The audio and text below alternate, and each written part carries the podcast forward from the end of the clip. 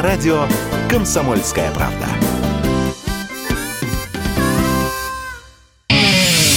Эдвард Чесноков. Отдельная тема. Их можно называть Рокфеллерами и Ротшильдами, их можно называть англосаксами, их можно называть атлантистами, их можно называть Давосом и Бигбельдерским клубом, еле выговорил, но одно очевидно, их можно называть как угодно, но они плетут свои зловещие замыслы и хотят разжечь войну, потому что война спишет все их грязные делишки. В 1914 году война началась на Балканах. С провокации убийства великого австрийского эрцгерцога. Сейчас в чем-то с точки зрения системного дизайна похожий план был разоблачен э, нашего министра Лаврова, который хотел полететь на встречу с Вучичем, хотели перехватить и почти что там или захватить в плен, или, по крайней мере, принудить к посадке. Ну, проще всего это можно было сделать. Вот он прилетает в Белград, вот летит назад, и уже дальше там над Черногорией, над Болгарией, над Македонией, Румынией, над любой страной НАТО присоединились бы истребители и посадили бы его. Это был бы, конечно, мощнейший казус Белли, и нам бы не оставалось ничего иного, кроме как жестко ответить, ну, я не говорю вступить в войну, но нам пришлось бы ответить. Нас поставили бы в выбор между плохим и очень плохим вариантом ответа, как это, собственно, и произошло летом 1914 года. И слава богу, что это не произошло. И да-да, я не случайно сравнил ситуацию с той, какая имела место почти сто лет назад, уже даже больше, получается, 106 лет назад. Ведь чем была вызвана та Первая мировая война? Торговыми диспропорциями. Всю мировую торговлю э, контролировала Великобритания, и при этом стремительно наступавшая ей на пятки Германия очень хотела урвать свой кусок. И не ожидая, пока германская экономика разовьется и перегонит английскую, британцы эту войну разожгли, чтобы утопить своих конкурентов. Что происходит сейчас? Мы видим ровно те же самые диспропорции в торговле, в мировой торговле. Главная, самая большая сейчас мировая торговля происходит между американцами и китайцами. Почти триллион долларов их совокупный объем торговли в год, но при этом эта торговля для китайцев выгодна, для американцев невыгодна. Китайцы продают американцам на 400 миллиардов долларов товаров в год больше, чем американцы продают китайцам. И эту Дыру в балансе невозможно соткнуть. Об этом говорила администрация Трампа, и торговый дефицит американо-китайской торговли рос. Об этом говорила администрация Байдена, и торговый дефицит э, тоже рос. И, э, например, был, ну, я не говорю, там он был придуман или он возник, это уже другой совершенно разговор, я скажу так, появился коронавирус. И сразу же из-за обрыва логистических цепочек торгу, вот этот вот э, профиц, дефицит рухнул на 100 миллиардов, но этого было недостаточно. Был американо-китайский дефицит 400 миллиардов долларов, стал 300 миллиардов. Со знаком минус. Конечно, лучше, чем ничего, но все равно. И до недавнего времени э, весь этот страшный дефицит американской внешней торговли – не только с Китаем, с другими странами, компенсировался за счет того, что эти другие страны в добровольно-принудительном порядке покупали долговые расписки э, Федеральной резервной системы США. Но ничто не может продолжаться вечно с э, расшатыванием мировой экономики и объективным ее системным кризисом – страны все менее охотно вкладываются в США, потому что вот эти откаты, а это откаты в адрес США, можно делать с прибыли, да, А вот с убытков откаты можно делать? Нет, нельзя. Ну и вот поэтому все и идет. И ровно такая же конкурентная ситуация, какая была накануне Первой мировой войны, между Великобританией и Германией, между э, вот этим вот стареющим гегемоном, у которого пока еще самый мощный в мире флот, пока еще самая мощная экономика и самая развитая мировая торговля, но которому наступает на пятки вот этот вот молодой пробудившийся гигант с его более мощной и более конкурентно эффективной промышленностью. Ровно такая же ситуация сейчас происходит между США и Китаем. При этом ситуацию до Первой мировой войны называют первой глобализацией. Сейчас вот на полном серьезе есть исследования, академические ученые на Западе прямо говорят, что тогда была глобализация, и вот эта вот прекрасная эпоха, беспрецедентное процветание человечества, которое нам запомнилось как Серебряный век, это и была вот глобализация. И более того, объем мирового ВВП, приходящийся на торговлю, в 1913 году был 14%. Знаете, что аналогичным он стал понятно, что после Первой мировой войны он обвалился, потом Вторая мировая война, он аналогичным в процентном соотношении стал только в 70-х годах, когда что? Правильно, началась вот новая нынешняя наша глобализация, которая, по сути, является второй глобализацией. То есть абсолютно один в один с точки зрения системного дизайна мы имеем дело такой же кризис – абсолютно один в один мы имеем дело параллельно конфликт между Россией и Западом, который относительно этого главного конфликта является вторичным, но тем не менее все равно имеет место.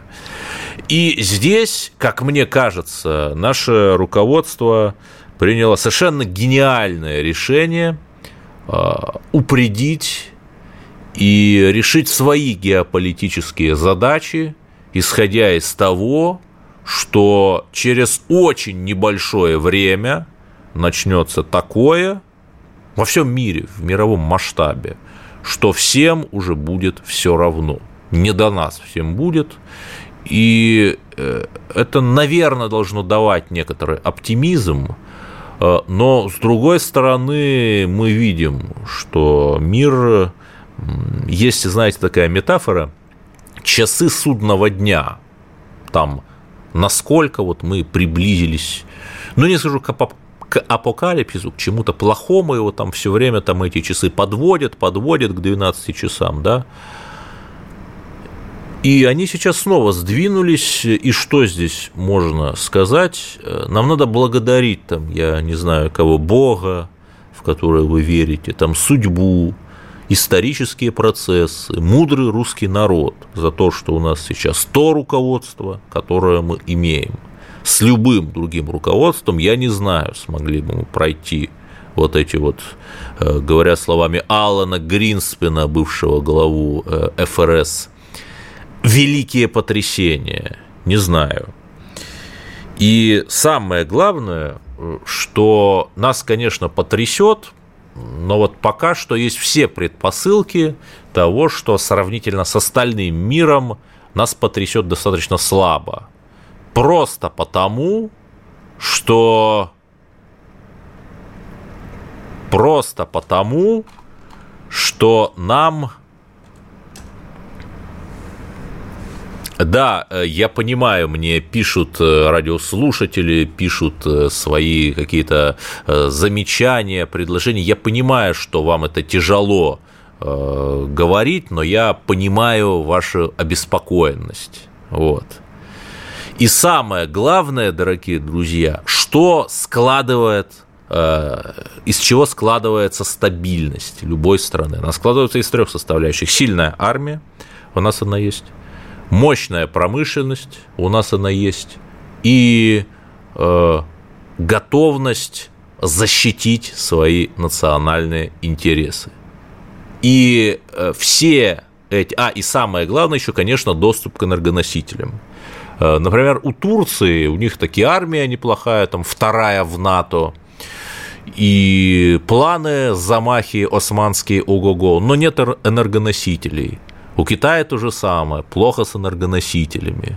У Евросоюза есть промышленность и какие-то планы, но вот армии единой нет. У США есть э, энергоносители ограничены, но есть, есть армия, но нету промышленности. То есть в буквальном смысле нету. Айфоны в Китае делаются, а производство танков э, Абрамс у них реально остановилось. То есть это вот для кого-то покажется шоком, но э, вся эта американская вот история про Э, умирающие города ржавого пояса, которые голосовали за Трампа как за последнюю надежду, э, это, это все не придумано, это не пропаганда. То есть там вот весь этот старый промышленный пояс, угольные районы, сталелитейные районы, они реально вымирают. Там может быть потому, что промышленность пришла в Китай, может быть еще потому, что вот да, ну, в общем, давайте мы теперь от э, наших общеполитических рассуждений плавно перейдем к конкретике. Э, в Ленинградской области пройдет суд о признании геноцида Германии жителей региона в годы войны. Вот зачем? Давайте поговорим в следующем блоке, не переключайтесь, потому что просто некуда. Радио «Комсомольская правда». Только проверенная информация. Эдвард Чесноков. Отдельная тема.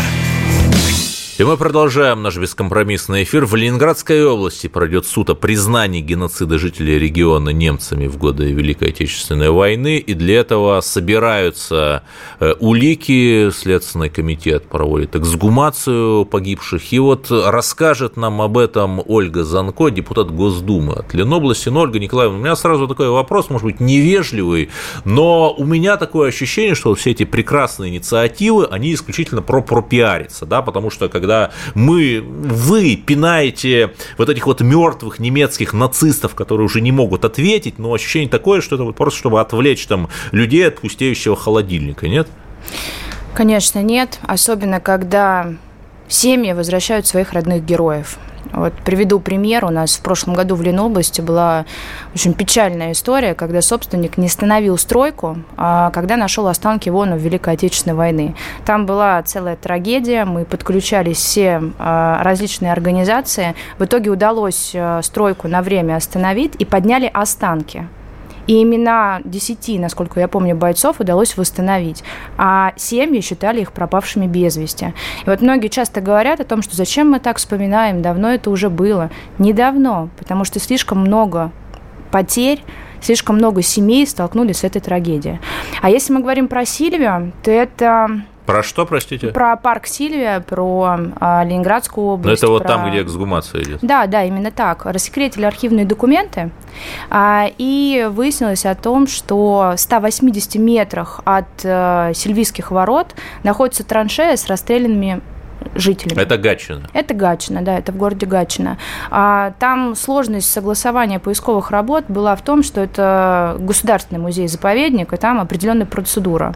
Простите, итоге... но наши господа демократы скажут, ну а как вы докажете, что их там не в 1937 году расстреляли, да, или там при отступлении в 1941 году наши не расстреляли? Вот поэтому и работает Следственный комитет, но там есть уже доказательства. А сейчас наши поисковые отряды работают. И знаете, что самое печальное? Печальное, что когда раскопали там несколько ям, уже достали несколько останков. Это не только военнослужащие, военнопленные точнее. А, причем интересно то, что у одного военнопленного он числился погибшим в одном месте, а выяснилось, что это совершенно другое место захоронения. И сейчас... Ну, то есть наш красноармеец военнопленный? Конечно, а. конечно. А что самое страшное, что там подняли еще останки мирных жителей, женщин в пальто, а, там разные заколочки были, расчески. То есть то, все, что говорит о том, что это мирные жители, которых просто просто расстреляли.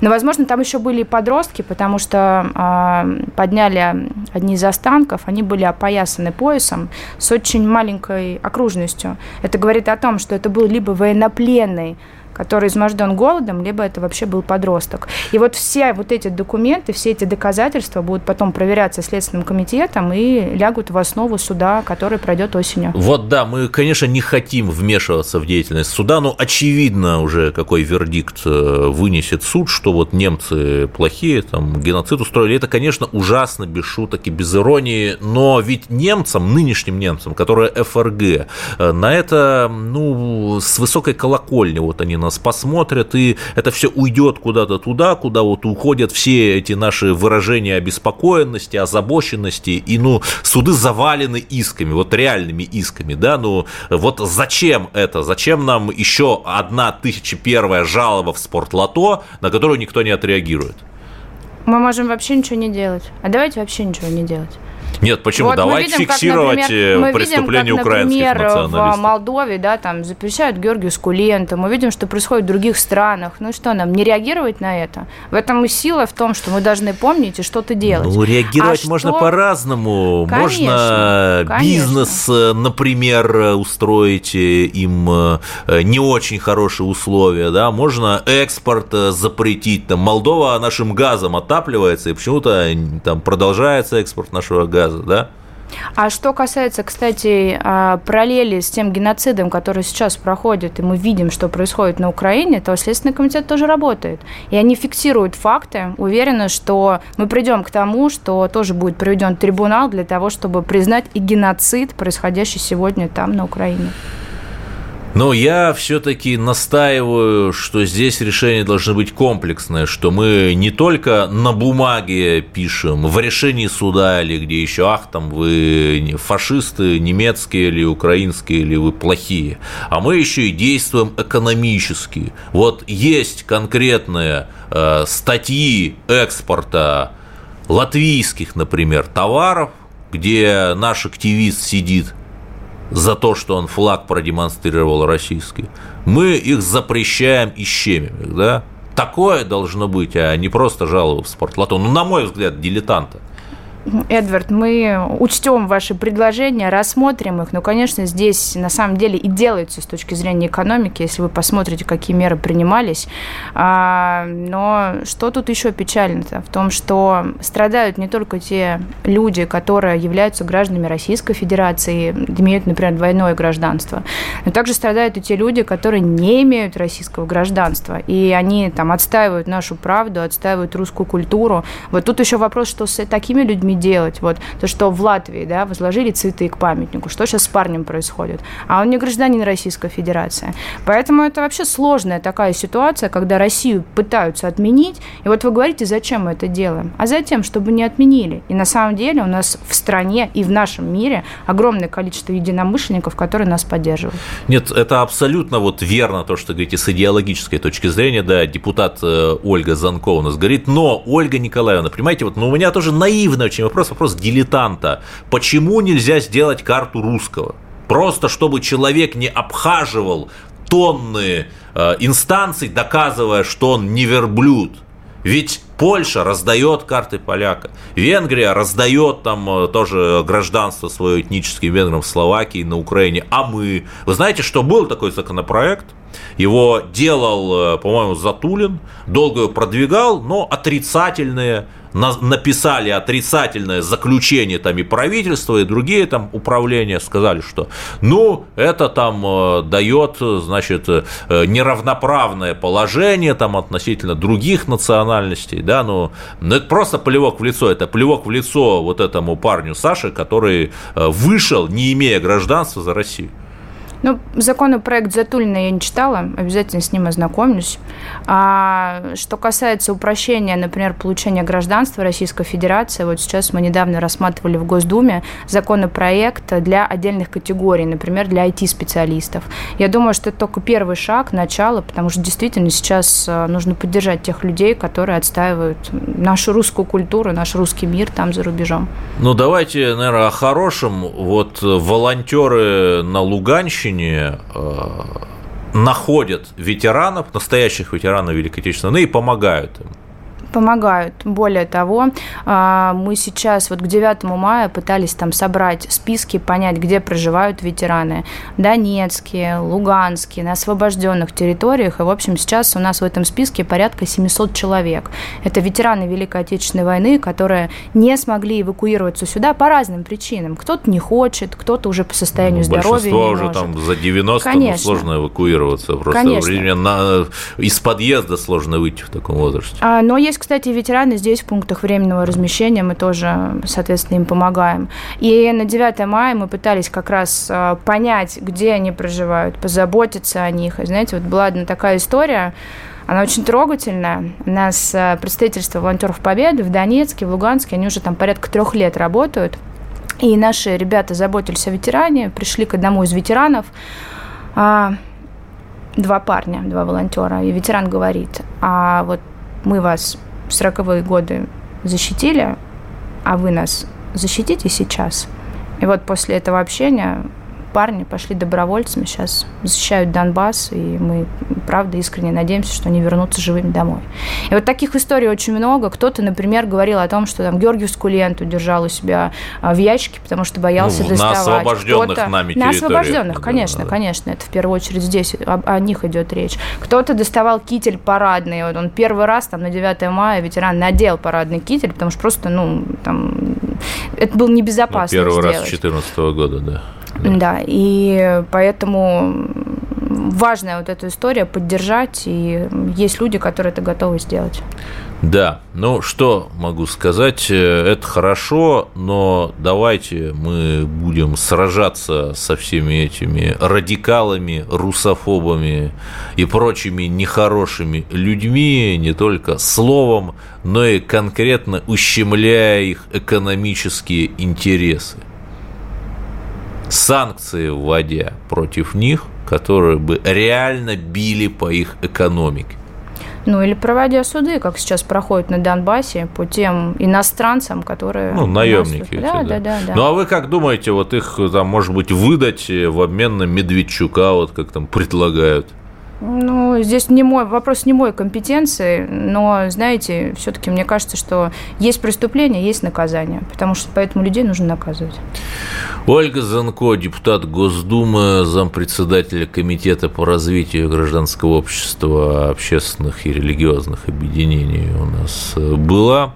Оставайтесь на линии, потому что в следующем блоке сразу после новостей – я продолжу говорить о глобальной конспирологии, рассмотрим, в частности, как и на кого меняются послы США у нашего мягкого подбрюшья в Средней Азии. Да, Ольга Николаевна, еще раз спасибо, что пришли. Спасибо, доброго вам вечера. Да, еще раз не переключайтесь, потому что просто некуда. Сейчас начнутся новости, а потом Сразу после новостей в ваш эфир вернусь я, и зовут меня... Радио «Комсомольская правда». Никаких фейков, только правда. Эдвард Чесноков. Отдельная тема. Да, продолжаем я обещал вам рассказать о новых назначениях в американском госдепе в Средней Азии, но давайте все-таки поговорим о том, что же у нас происходит во внутренней политике. Безусловно, тема номер один – это встреча Владимира Путина с предпринимателями молодыми. Встреча эта произошла на ВДНХ, но в преддверии, безусловно, Петербургского международного экономического форума, который продолжается, вернее, он 14-го там начинается на днях, в том числе с международными гостями, то есть опять невозможно отменить Россию. Давайте, кстати, послушаем синхрон Владимира Владимировича, вот что он говорил о суверенитете – суверенитет в, современном смысле, ну и вообще, в принципе, это было это всегда, но сегодня это особенно очевидно, он складывается из нескольких составляющих. Ну, это э, военно-политический суверенитет. И здесь, безусловно, важно, э, важно э, быть в состоянии принимать суверенные решения в сфере внутренней и внешней политики, обеспечить безопасность Второе – это экономический суверенитет. Развиваться так, чтобы по базовым направлениям э, развития не зависеть ни от кого. В критических технологиях, в, э, в том, что обеспечивает жизнеспособность общества и государства. В современном мире чрезвычайно важен технологический суверенитет. Ну и, конечно, общественный суверенитет. Что я имею в виду? Это Э, э, способность общества консолидироваться для решения общенациональных задач. Это уважение к своей истории, к своей культуре, к своему языку, к народам, которые проживают на единой территории. Да. И поскольку о первых трех суверенитетах военно-политическом, экономическом и технологическом тут в принципе понятно – но общественный суверенитет – это интересно. Способность общества консолидироваться, да, проистекающий из этого культурный суверенитет. Вот э, я более чем уверен, что на основе вот этих теоретических выкладок Путина мы и дальше будем развиваться. И это хорошо, у нас цивилизация своя – не западная и не восточная, северная. И вот этот цивилизационный, или, как сказал Владимир Владимирович, общественный суверенитет, на этой базе мы и будем строить. И что важно, э, что встреча прошла на ВДНХ, и Путин там подчеркнул, что это была выставка достижений народного хозяйства в советское время. То есть это же тоже очень тонкое такое послание, что мы не отрицаем советскую культуру, да, но мы берем из нее лучшее. Вот ВДНХ хорошая история и идеологически, и концептуально, и архитектурно. Вот давайте его возьмем. Ну, вернемся к Путину и президенту Финляндии. А, пока что о Газдепе, как я и обещал. Я уже в одной из программ рассказал про замгоссекретаря Дональда Лу, который проехался по четырем странам Средней Азии с 23 по 27 мая. И какое невероятное совпадение. 27 мая, то есть не успел еще закончиться вояж Лу, там же в Средней Азии вырубили трансляцию российских каналов. Ну, тут Э, можно, конечно, посмеяться там над нашими позиционерами, которые говорят, что ах, там никто не смотрит там эту условную Скобееву, а тогда, если никто не смотрит и у них нет никакого влияния, то зачем же их тогда вырубать? А? Смотрим дальше. А, сейчас в Сенате США рассматриваются кандидатуры новых послов э, в э, странах Средней Азии – Например, э, Лесли Вигьери рассматривается на кандидатуру нового посла в Киргизию. Но я честно скажу, не знаю, как ставить ударение, но говорю, как есть. И что интересно, этот господин, а тут понятно, что Комитет э, Сената США по международным делам, он, как правило, без вопросов там рассматривает и утверждает, то есть можно сказать, что с большой долей вероятности этот господин Лесли Вигери будет послом США в Киргизии. Я хочу напомнить, что Дональд Лу, о котором я вам уже сказал, в 2005 году работал, послом был США в Киргизии, и какое невероятное совпадение, произошла цветная революция как раз в это время, и Курманбек Бакиев стал при не очень понятных обстоятельствах президентом, и он сделал очень многое, чтобы американская база Манас продолжала функционировать в Киргизии. Теперь э, к этому кандидату в послу, господину Вигири. Он работал в бюро при Госдепе, которое не имеет даже названия по-русски, оно по-английски называется Bureau of International Narcotics and Law Enforcement Affairs, что можно перевести как Бюро по делам международного наркотрафика и правозащиты, то есть, вдумайтесь, Бюро по делам международного наркотрафика. Гениально просто. Американцы простодушные люди, они называют вещи своими именами а и абсолютно не стесняются по этому поводу. У этого бюро есть целый воздушный флот из 200 авиаединиц, которые работают в Колумбии, Перу, там до недавнего времени в Афганистане работали. Можно там посмотреть, как э, устремляются вверх графики производства наркотиков в соответствующих местах прекрасных, и американцы с этим героически сражаются с помощью своего бюро по делам международного наркотрафика. Ну, то есть, понятно, да?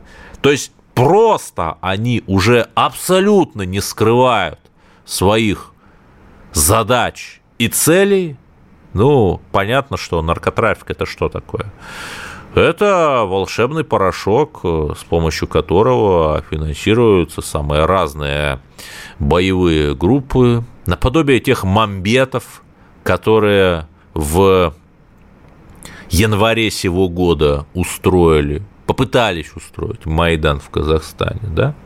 Вот такая история.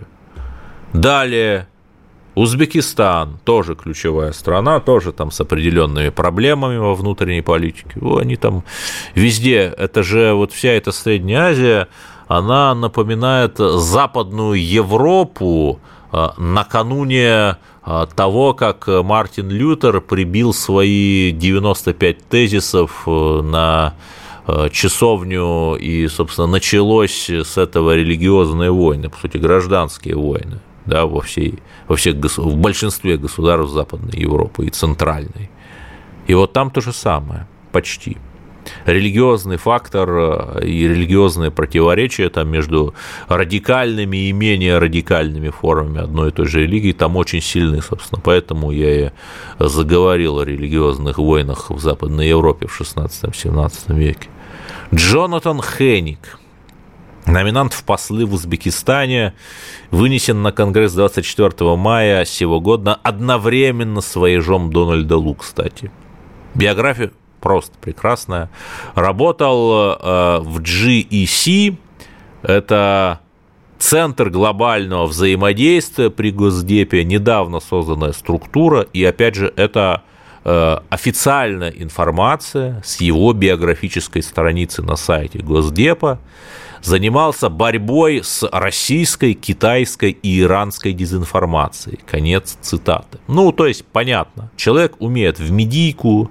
Э, кстати, посол, в Таджики... посол США в Таджикистане Джон Поммершайм вообще работал корреспондентом CNN в Москве раньше, то есть тоже умеет в медийку, да. Понятно, да?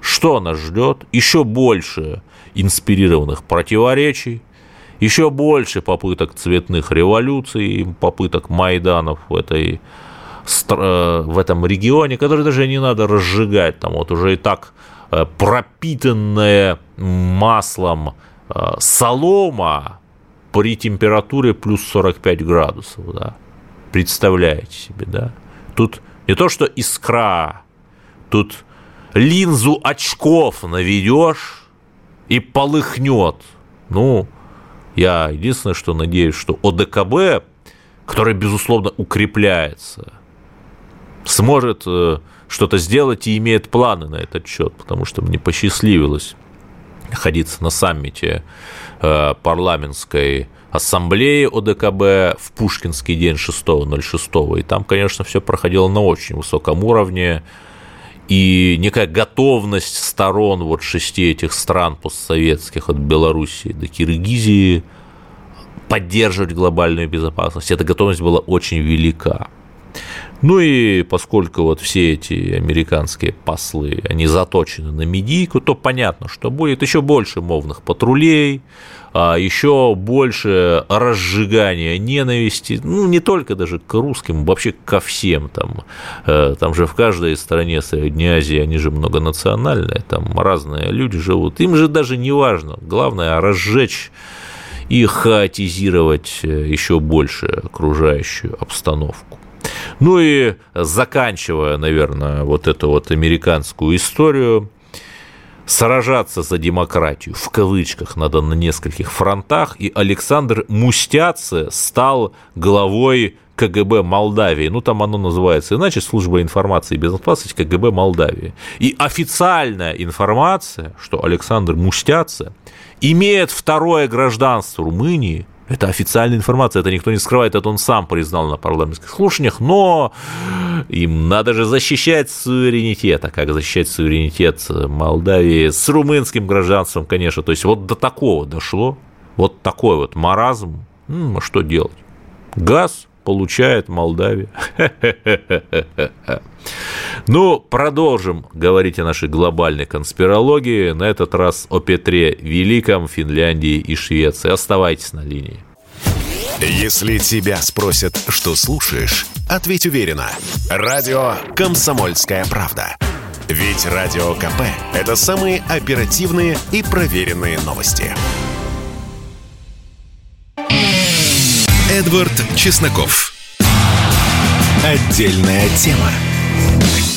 Ну и теперь поговорим о... Ну, я не могу сказать э, вот это пошлое слово «слив», э, гипотеза газеты Daily Mail. И да, мы ругаем, ругали и будем ругать вот эту вот лживую, пропагандистскую, одноточкозренную, цензурируемую британскую прессу – Цитирую Пелевина, газета «Сан» – это наш национальный позор, говорила одна из героинь повести «Числа» англичанка. Да, но весьма интересно, что вот это вот э, даже не желтая, а очень желтая газета Daily Mail написала, что президент Финляндии Саули Ниинисте, я еще раз плохо у меня с ударениями, простите, если неправильно назвал, отменила ужин с королем Швеции Густавом XVI после того, как услышал слова э, российского коллеги Владимира Путина о Северной войне. Что она была освободительной, и что мы возвращали свое. Мол, э, Петр ничего не отбирал у Швеции, сказал э, Владимир Владимирович. И, разумеется, финны, да и шведы опровергли вот эту вот статью Daily Mail, говорит, что да нет, ну, просто вот отъехал ниинисты. Почему, правда, непонятно, ну, вот так получилось совпадение, наверное. А если нет? И почему это вбрасывают британцы? Чтобы, ведь это же, ну, просто это пощечина и с их стороны, и шведам, и финнам. И тут надо понять, что НАТО – это американский проект. И вступление страны Суоми и Швеции, потенциальное вступление в НАТО, оно, безусловно, усилит США – а Британию оно, например, никак не усилит, и именно поэтому оно, э, она проталкивает свой альтернативный проект. Вот это вот какую-то восточноевропейскую антанту, там такой пробританский союз из Польши, Литвы, там еще пары лимитровых образований, конечно же, Британии. Тут можно вспомнить, как британцы в 1939 году давали гарантии Польше и чем это кончилось? Ну, здесь что? Э, говорят, что неумный человек и деньги должны расстаться, но неумный человек, не, неумные политические элиты и суверенитет и часть их территории должны расстаться. Я переиначу этот известный афоризм именно так. То есть тем самым э, британцы посылают сигналы, что они против НАТО, против усиления НАТО не за счет британцев, конечно же. И тут же надо понимать, что Турция, ну это не скажу британский прокси, да, она во многом играет свою игру, но и координирует ее с Британией, да, потому что нынешний глава Ми-6, он был послом Британии в Турции, знаком с Эрдоганом, о турецко-подданных корнях э, царя Бориса Джонсона, не сказал только ленивый. Вот так вот, да, и понятно, что если бы это было невыгодно Британии, то Турция бы не протестовала против НАТО так яростно, так, как это она делает. И здесь мы очень хитро и тонко вклиниваемся в эти противоречия между западным лагерем а, потому что понятно, что если эти две фенно-скандинавских страны войдут э, в блок НАТО, то блок-то это не усилит, э, потому что э, существовали принатовские форматы военные, в которых э, эти две страны прекрасно участвовали, но при этом это внутриполитическую ситуацию серьезно осложнит, потому что понятно, что скорее всего прием этот в НАТО будет осуществляться безо всякого референдума, там в лучшем случае парламент проголосует в Швеции и Финляндии. Понятно, что здесь уже э, Никарагуа совершенно неожиданно тоже приняла закон о том, что могут российские войска размещаться для гуманитарных миссий на территории Никарагуа. Ну, при том, что от Никарагуа у нас так мало себе представляют, даже на карте не найдут. Это такая вторая Куба, тоже там такой левопатриотический режим, тоже сотрудничали с, СССР, э, местные сандинисты, ну, такие левые патриоты во главе с нынешним президентом Даниэлем Артегой. А от Никарагуа 2000 километров до южной границы США – это вообще ничто. И представьте, например, что там разместятся наши войска в ответ на поставку американцами дальнобойных ракетных и артиллерийских систем на Украину. Ну, э, геостратегическое положение американцев, конечно, ухудшится. И здесь опять сами себе зеленые гоблины, сами виноваты. Нет, э, дорогие западные партнеры, вас не жалко. Вы заслужили то, что имеете, да и Бог, в общем, с вами. С вами был я, Эдвард Чесноков. Услышимся в следующую пятницу. Все будет хорошо. Эдвард Чесноков.